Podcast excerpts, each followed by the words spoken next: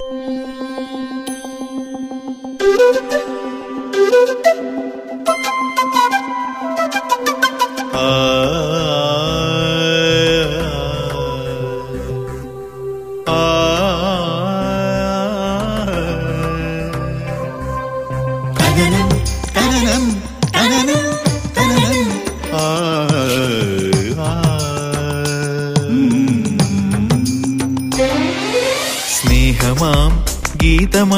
ഗീതമായൊഴുകുമരുവി നീ.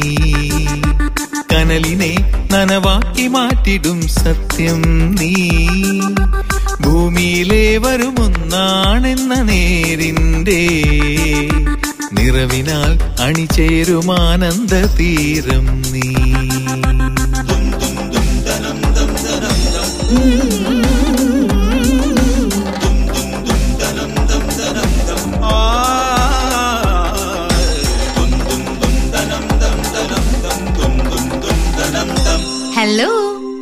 Retirement living പ്രിയപ്പെട്ട എല്ലാ ശ്രോതാക്കൾക്കും ഒരു നല്ല നമസ്കാരം. സൗമ്യമായ വാക്ക് പോലെ നനവുള്ള മറ്റൊന്നില്ല എന്ന് എന്നോട് പറഞ്ഞത് എഴുത്തുകാരൻ ഷൗക്കത്ത് ജിയാണ് അത് പരുപരുത്ത ഇടങ്ങളെ സൗമ്യമാക്കും. നോവിനെ നിലാവാക്കി മാറ്റും. മരണത്തിലേക്ക് ഉറ്റുനോക്കുന്ന ഹൃദയങ്ങളെ ജീവിതത്തോട് അടുപ്പിക്കും. എനിക്കാരുമില്ലെന്ന തോന്നൽ മാറി ആരോ അടുത്തുണ്ടെന്ന സ്നേഹമാകും. എന്നാൽ ഈ വാക്കിന് മറ്റൊരു തലം കൂടിയുണ്ട്. അത് ജീവിതത്തെ നരകമാക്കും. അറിയാതെ പറഞ്ഞു പോയ വാക്കിനെ പ്രതി വേദനിക്കാത്ത ആരൊക്കെയുണ്ട്? അങ്ങനെ പറയേണ്ടിയിരുന്നില്ലെന്ന് തോന്നാത്ത ആരുണ്ട്? ഹൃദ്യമായ എത്ര നിമിഷങ്ങളെയാണ് നാം ഒക്കെ അനിയന്ത്രിതമായ വാക്കുകൊണ്ട് മുറിവേൽപ്പിച്ചിട്ടുള്ളത്? അതുകൊണ്ട് ഇനിയെങ്കിലും വാക്കുകൾ കൊണ്ട് നോട്ടം കൊണ്ട് സ്പർശം കൊണ്ടൊക്കെ തന്നെ മറ്റുള്ളവരുടെ ജീവിതത്തിലേക്ക് പ്രകാശം പരത്താനായി നാം ഏവരും ശ്രമിക്കണം എന്ന് പറയാനാണ് ഇന്ന് ഇത്രയും പറഞ്ഞത് കേട്ടോ.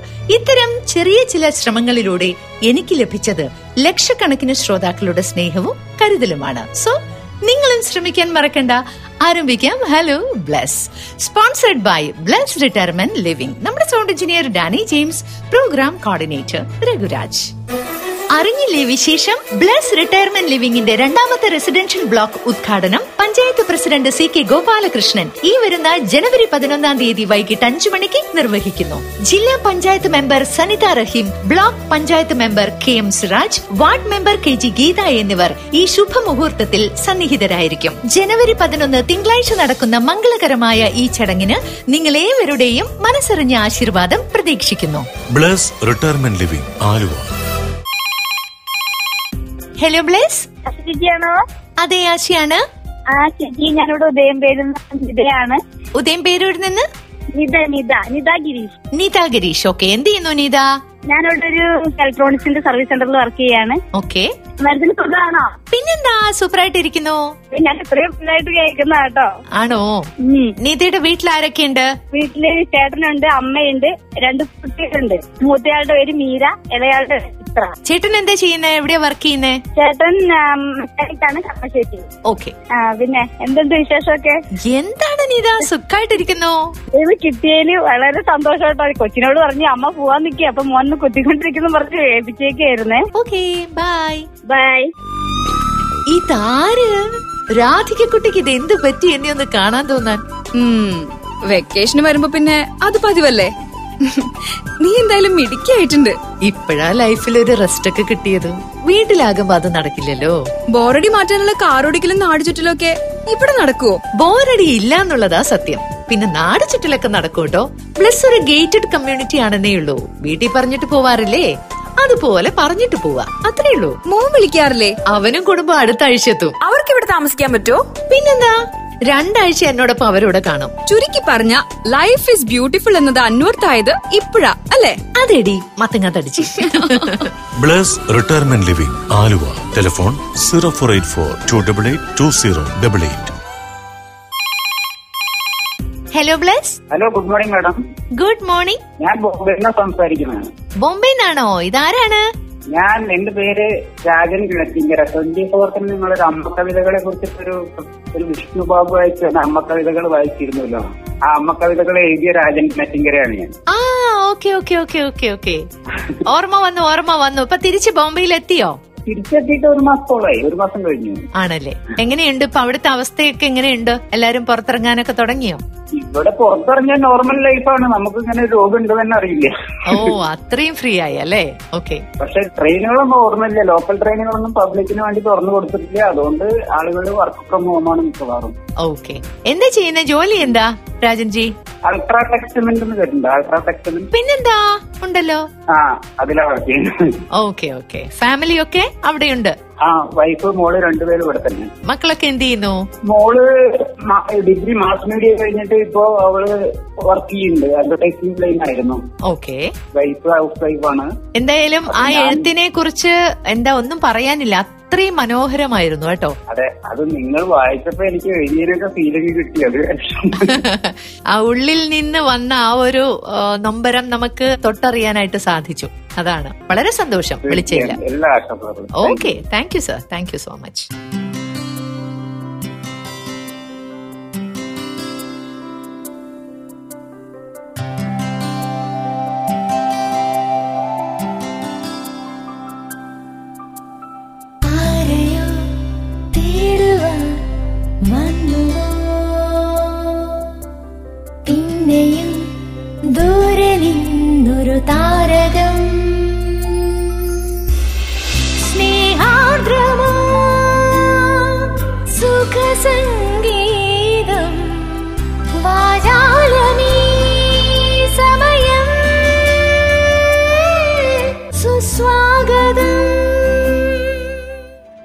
നമസ്കാരം സല്ലേട്ടാ പ്രിയപ്പെട്ട പൊന്നാശേച്ചി. പൊന്നാശേച്ചിയോ? നമസ്കാരം. ക്രിസ്മസിന് ക്രിസ്തുമസിന് എത്ര നാൾ മുമ്പ് ഒരു സ്റ്റാർ വീടിന് മുമ്പിൽ തൂക്കാം?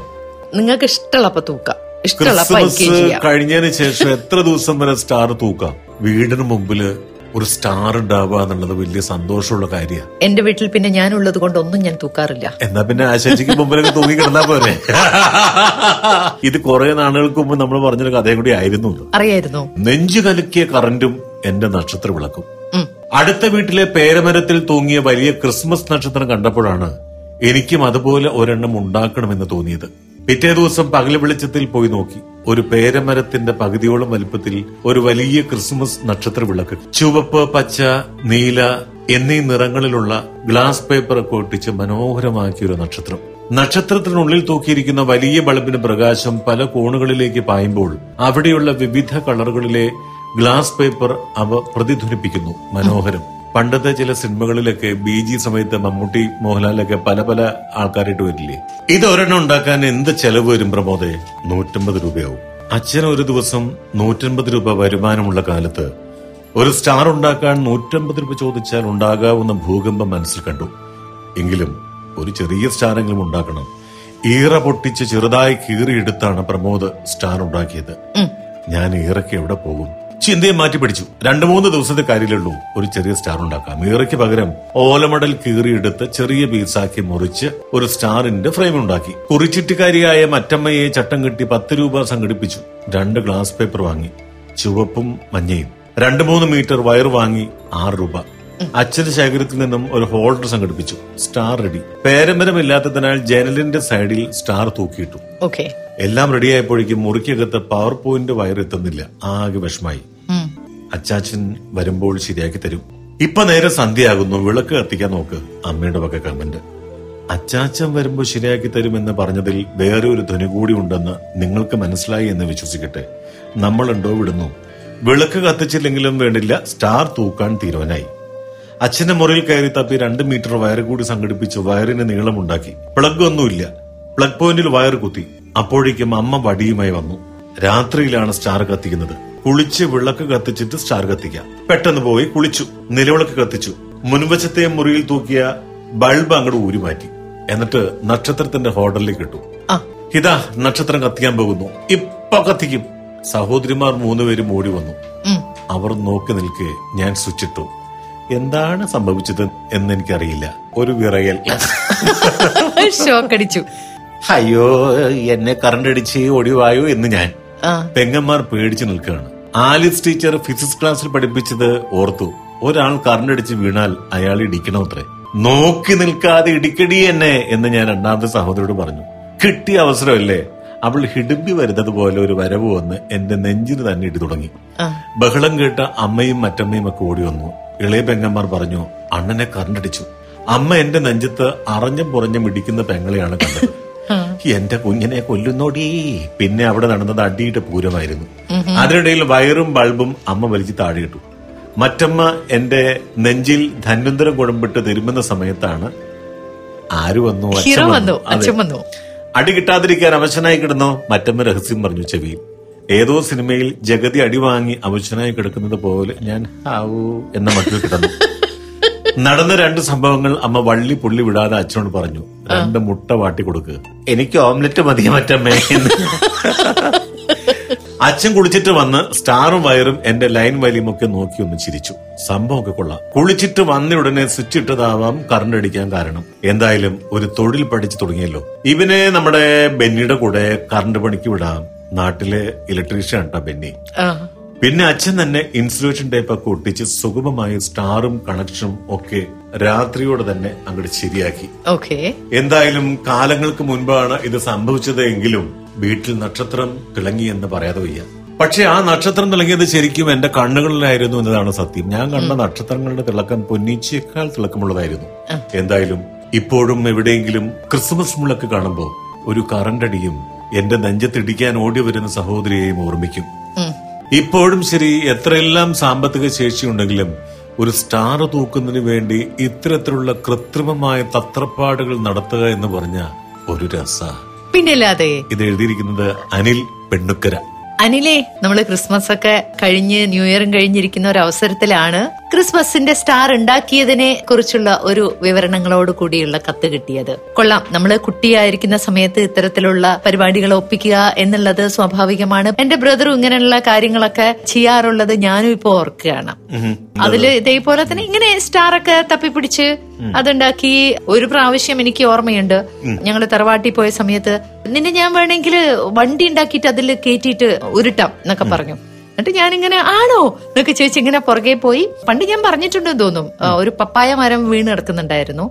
അത് മുറിച്ച് നാല് ടയർ ഉണ്ടാക്കി അതിന്റെ നടുവിൽ ഒരു പല കഷ്ണം വെച്ചു. എന്നിട്ട് എന്നോട് പറഞ്ഞു പഴയ മരങ്ങളൊക്കെ കൂട്ടിയിട്ട് അവിടെ കയറ് കിടപ്പുണ്ട് അതെടുത്തുണ്ടാന്ന് പറഞ്ഞു. കയറൊക്കെ കൊണ്ടുവന്നു. ആ കയറ് കെട്ടി എന്നെ വലിച്ചു. കുറെ കഴിഞ്ഞപ്പം പലക ഉരുണ്ട് വീണുപോയി. കയറ് പൊട്ടി. കയറ് പൊട്ടിയിട്ടില്ല. ഞാൻ നിലത്ത് കൂടി അറിഞ്ഞു പോയി എന്റെ ഡ്രസ്സൊക്കെ കീറി. ഇങ്ങനെയുള്ള കലാപരിപാടികളൊക്കെ നമ്മൾ കുട്ടിയായിരിക്കുന്ന സമയത്ത് ഒരുപാട് നടത്തിയിട്ടുള്ളതാണ്. ആട്ടെ ആ ചേച്ചിക്ക് ഷോക്ക് അടിച്ചിട്ടുണ്ടോ? നിങ്ങൾ ഡെയിലി ഷോക്ക് അടുപ്പിച്ചോണ്ടിരിക്കുകയാണല്ലോ എന്നെ. പുതിയ റെസിഡന്റ് അല്ലേ? നന്നായി വരച്ചിട്ടുണ്ട്. പെയിന്റിംഗ് അറിയോ? ആ. ഇഷ്ടായിരുന്നു. പക്ഷെ പഠിക്കാൻ ചാൻസ് ഒന്നും കിട്ടിയിരുന്നില്ല. ബ്ലസ്സിൽ വന്നപ്പോഴാ പഴയതൊക്കെ പൊടി തട്ടിയെടുക്കാൻ കഴിഞ്ഞത്. ഞാനും എന്റെ പഴയ ഇഷ്ടങ്ങളൊക്കെ പൂർത്തീകരിക്കുന്നത് ഇവിടെ വെച്ചാട്ടോ. കാരംസ് കളിയാവും. ആൾ കൊള്ളാലോ. കൃഷി എന്റെ ഒരു പാഷനായിരുന്നു ബ്ലസ്സിൽ വന്നപ്പോ അത് ചെയ്യാനുള്ള അവസരവും ഇടവും കിട്ടി. കഴിക്കുന്ന പൈനാപ്പിളും മത്തങ്ങയും പപ്പായും ഒക്കെ ഞങ്ങൾ കുറച്ചു പേരുടെ അധ്വാനത്തിന്റെയും ഇഷ്ടത്തിന്റെയും ഒക്കെ ഫലമാണ്. അറിയാം. പറഞ്ഞു കേട്ടിട്ടുണ്ട്. ആണോ? എന്നാ ഒരു ബഹുമാനമൊക്കെ ഇരുന്നോട്ടെ. ഓ. ചിത്രം വരെ നടക്കട്ടെ. കാണാട്ടോ. ഓക്കെ കാണാം. Bless retirement living Aluva. Telephone zero four eight four two double eight two zero double eight. Iringol Kavu പെരുമ്പാവൂരിന്റെ സൗഭാഗ്യം സുഗതകുമാരി. ഒരിക്കൽ പെരുമ്പാവൂരിന്റെ കുളിരിടമായ ഇരിങ്ങോൾ കാവ് കണ്ട് ഈ കാനന സമൃദ്ധി നിങ്ങളുടെ വലിയ സൗഭാഗ്യമാണെന്ന് സുഗതകുമാരി ടീച്ചർ പറഞ്ഞത് ഓർമ്മയിലെത്തുന്നു. തൊണ്ണൂറുകളുടെ മധ്യത്തിലാണെന്നാണ് ഓർമ്മ.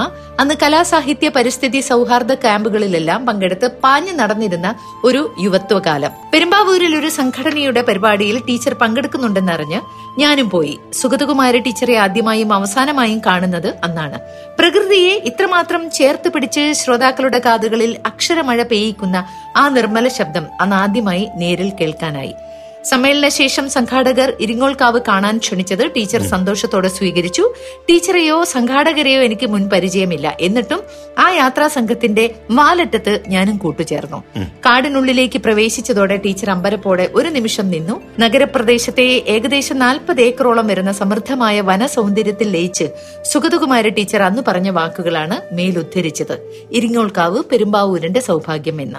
കാടിനുള്ളിലൂടെയുള്ള ഒറ്റയടി പാതയിലൂടെയൊക്കെ സഞ്ചരിച്ച് കാനന മധ്യത്തിലെ ദേവീക്ഷേത്രവും ടീച്ചർക്ക് സംതൃപ്തി പകർന്നെന്ന് തോന്നി. ഈ കാട്ടിൽ വീണ് കിടക്കുന്ന വൻമരങ്ങൾ പോലും ആരാലും മോഷ്ടിക്കപ്പെടാതെ കിടക്കുന്നത് ഇരിങ്ങോൾക്കാവിന്റെ മാത്രം അപൂർവതയും സവിശേഷതയുമായി ടീച്ചർ പറഞ്ഞു. മറ്റിടങ്ങളിലെല്ലാം നമ്മുടെ വനസമ്പത്തുകൾ കൊള്ളയടിക്കപ്പെടുമ്പോൾ ഇവിടെ വീണുപോയ മരങ്ങൾ പ്രകൃതിയിലേക്ക് തന്നെ അഴുകിച്ചേരുന്നു. ഈ കാഴ്ച ആശ്ചര്യത്തെക്കാൾ തന്നിൽ വലിയ സന്തോഷമായി മാറുന്നുവെന്നും ടീച്ചർ കൂട്ടിച്ചേർത്തു. പിന്നെ വനസംരക്ഷണത്തിൽ കാവുകളുടെ പ്രസക്തിയെക്കുറിച്ച് ടീച്ചർ വാചാലയായി. പണ്ട് പൂർവീകർ പുരയിടങ്ങളിൽ പോലും സർപ്പക്കാവുകൾ തീർത്ത് മരങ്ങളും കാടുകളും സംരക്ഷിച്ചിരുന്നു. ഇന്ന് ഇത്തരം സംരക്ഷണ കവചങ്ങൾ നമുക്ക് നഷ്ടമാകുന്നതിന്റെ വലിയ സങ്കടവും പ്രകടിപ്പിച്ചു. കാടിന്റെ നിശബ്ദതയിൽ അന്ന് ടീച്ചർ പകർന്നുപോയ ആ നനുത്ത വാക്കുകളെല്ലാം പലപ്പോഴും കാതുകളിൽ മുഴങ്ങാറുണ്ട്. ഇന്നും ഇരിങ്ങോൾ കാവ് കാവിലേക്ക് കാലെടുത്ത് വെക്കുമ്പോൾ സുഗതകുമാര ടീച്ചറിന്റെ ഈ വാക്കുകൾ എന്റെ കാതുകളിൽ ആവർത്തിച്ചുകൊണ്ടിരിക്കുന്നു. വാക്കുകൾ കൊണ്ടും വരികൾ കൊണ്ടും പ്രാവർത്തിക ജീവിതം കൊണ്ടും മണ്ണിന്റെയും മനുഷ്യന്റെയും പക്ഷത്താണ് ഞാൻ സുഗതകുമാരി എന്ന മലയാളത്തിന്റെ എഴുത്തമ്മയെ വായിക്കുന്നത്. സർവചരാചരങ്ങളും ഭൂമിയുടെ അവകാശികളാണെന്ന് നമ്മെ ശക്തിയുക്തം വായിപ്പിച്ച ബഷീറിന് ശേഷം ആ വഴിക്ക് തന്റെ കാവ്യലോകം തുറന്നിട്ടത് ഈ അമ്മ തന്നെ. അടുത്തിടപഴകാനായിട്ടില്ലെങ്കിലും ഞാൻ അറിഞ്ഞ പഠിച്ച പാഠങ്ങൾ ഇങ്ങനെയൊക്കെയാണ്. ആയിരത്തി തൊള്ളായിരത്തി തൊണ്ണൂറ്റിയെട്ട് ജൂലൈയിൽ ഇടുക്കി വെൺമണിയിൽ നടന്ന പെരുമഴ ക്യാമ്പ് ഓർമ്മയിൽ വന്നു. സംസ്ഥാനത്തിന്റെ വിവിധ ഭാഗങ്ങളിൽ നിന്നെത്തിയ അറുപതോളം പരിസ്ഥിതി സ്നേഹികളാണ് ക്യാമ്പിലുണ്ടായിരുന്നത്. ദിവസങ്ങളോളം മുഴുവൻ സമയവും മഴ നനഞ്ഞ് കാടും മേടും കാഴ്ചകളാക്കി മണ്ണറിഞ്ഞ് മനുഷ്യനെ അറിഞ്ഞ് പ്രകൃതിയെ പഠിക്കാനായത് ജീവിതത്തിലെ മറക്കാനാകാത്ത മധുരസ്മരണയാണ്. നാട്ടിൽ തിരിച്ചെത്തി ക്യാമ്പിന്റെ വിശേഷങ്ങൾ കൂട്ടുകാരുമായി പങ്കിട്ട് അതിലെ ഹാങ് ഓവറിൽ ഇരിക്കുമ്പോഴാണ് ഒക്ടോബർ രണ്ട് ഗാന്ധി ജയന്തി ദിനമെത്തുന്നത്. അന്ന് ഞാൻ ഇരിങ്ങോൾ മിത്രകലാ ലൈബ്രറിയുടെ ഭരണസമിതിയിലുണ്ടായിരുന്നു. ഗാന്ധി ജയന്തി ദിനത്തിൽ പരിസരത്തെ റോഡ് ശുചീകരണം നടത്താമെന്ന ആലോചന വന്നു.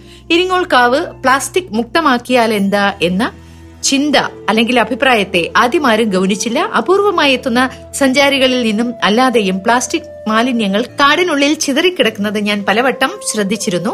ഇക്കാര്യവും അത് കാട് നശീകരണത്തിലേക്ക് നയിക്കുന്ന വഴികളുമെല്ലാം വിശദമാക്കിയതോടെ ആ തീരുമാനം അംഗീകരിക്കപ്പെട്ടു. ശുചീകരണ ദിനത്തിൽ ഞങ്ങൾ ഏതാനും പേർ മാത്രമേ ഉണ്ടായിരുന്നുള്ളൂ. ഉച്ചയോടെ രണ്ട് ചാക്ക് നിറയെ പ്ലാസ്റ്റിക് മാലിന്യങ്ങൾ കാട്ടിൽ നിന്ന് ശേഖരിച്ച് ഇരിങ്ങോൾ സ്കൂളിന് മുന്നിലെ വേസ്റ്റ് കുറ്റിയിൽ നിക്ഷേപിച്ചു. പിറ്റേ ദിവസം നഗരസഭയുടെ ശുചീകരണ വാഹനത്തിൽ അവ നീക്കം ചെയ്യുകയും ചെയ്തു. അന്ന് ഞങ്ങളുടെ കാട് ശുചീകരണം കണ്ട് പരിഹസിച്ചവരാണ് ഏറെ പേരും ഇന്ന് ക്ഷേത്ര സംരക്ഷണ സമിതിയുടെ കീഴിൽ പുണ്യം പൂങ്കാവനം എന്ന പേരിലോ മറ്റോ ഇടയ്ക്ക് ശുചീകരണ പ്രവർത്തനങ്ങൾ നടക്കുന്നതായി വാർത്തകളിൽ കണ്ടിരുന്നു. നഗരസഭ ഇരിങ്ങോൾ പ്രദേശം വ്യവസായ മേഖലയാക്കാൻ ശ്രമിച്ചപ്പോൾ അതിനെതിരെ ശബ്ദമുയർത്തിയവരെയും ഓർക്കാതെ വയ്യ. പ്രകൃതി എന്നത് നന്മയാണ്. അതിന്റെ സുഖശീതളിമ അനുഭവിക്കുക എന്നത് അവാച്യമായ ഒരു അനുഭൂതിയാണ്.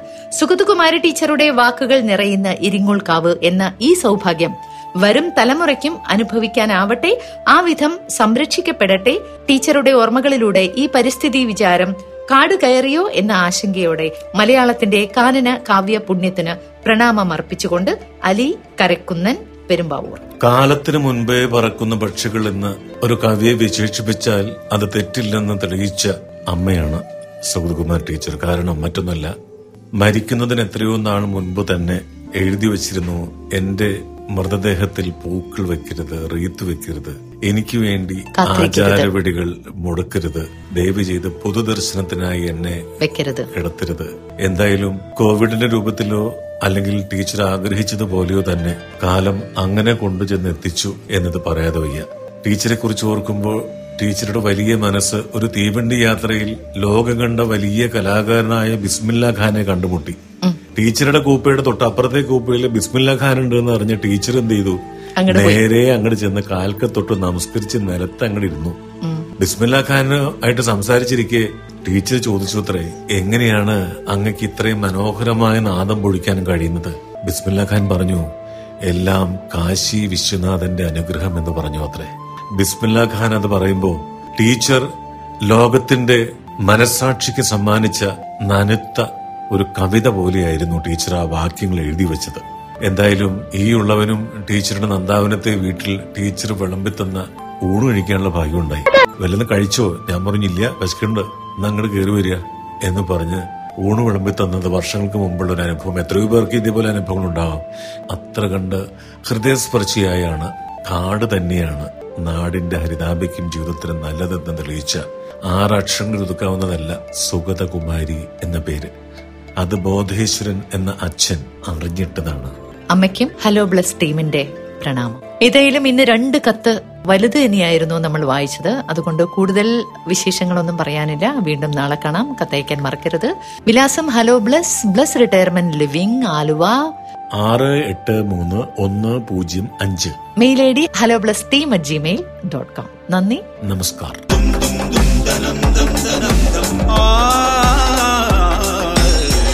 നിങ്ങൾ ഇതുവരെ കേട്ടത് hello bless dot you by bless retirement living Aluva.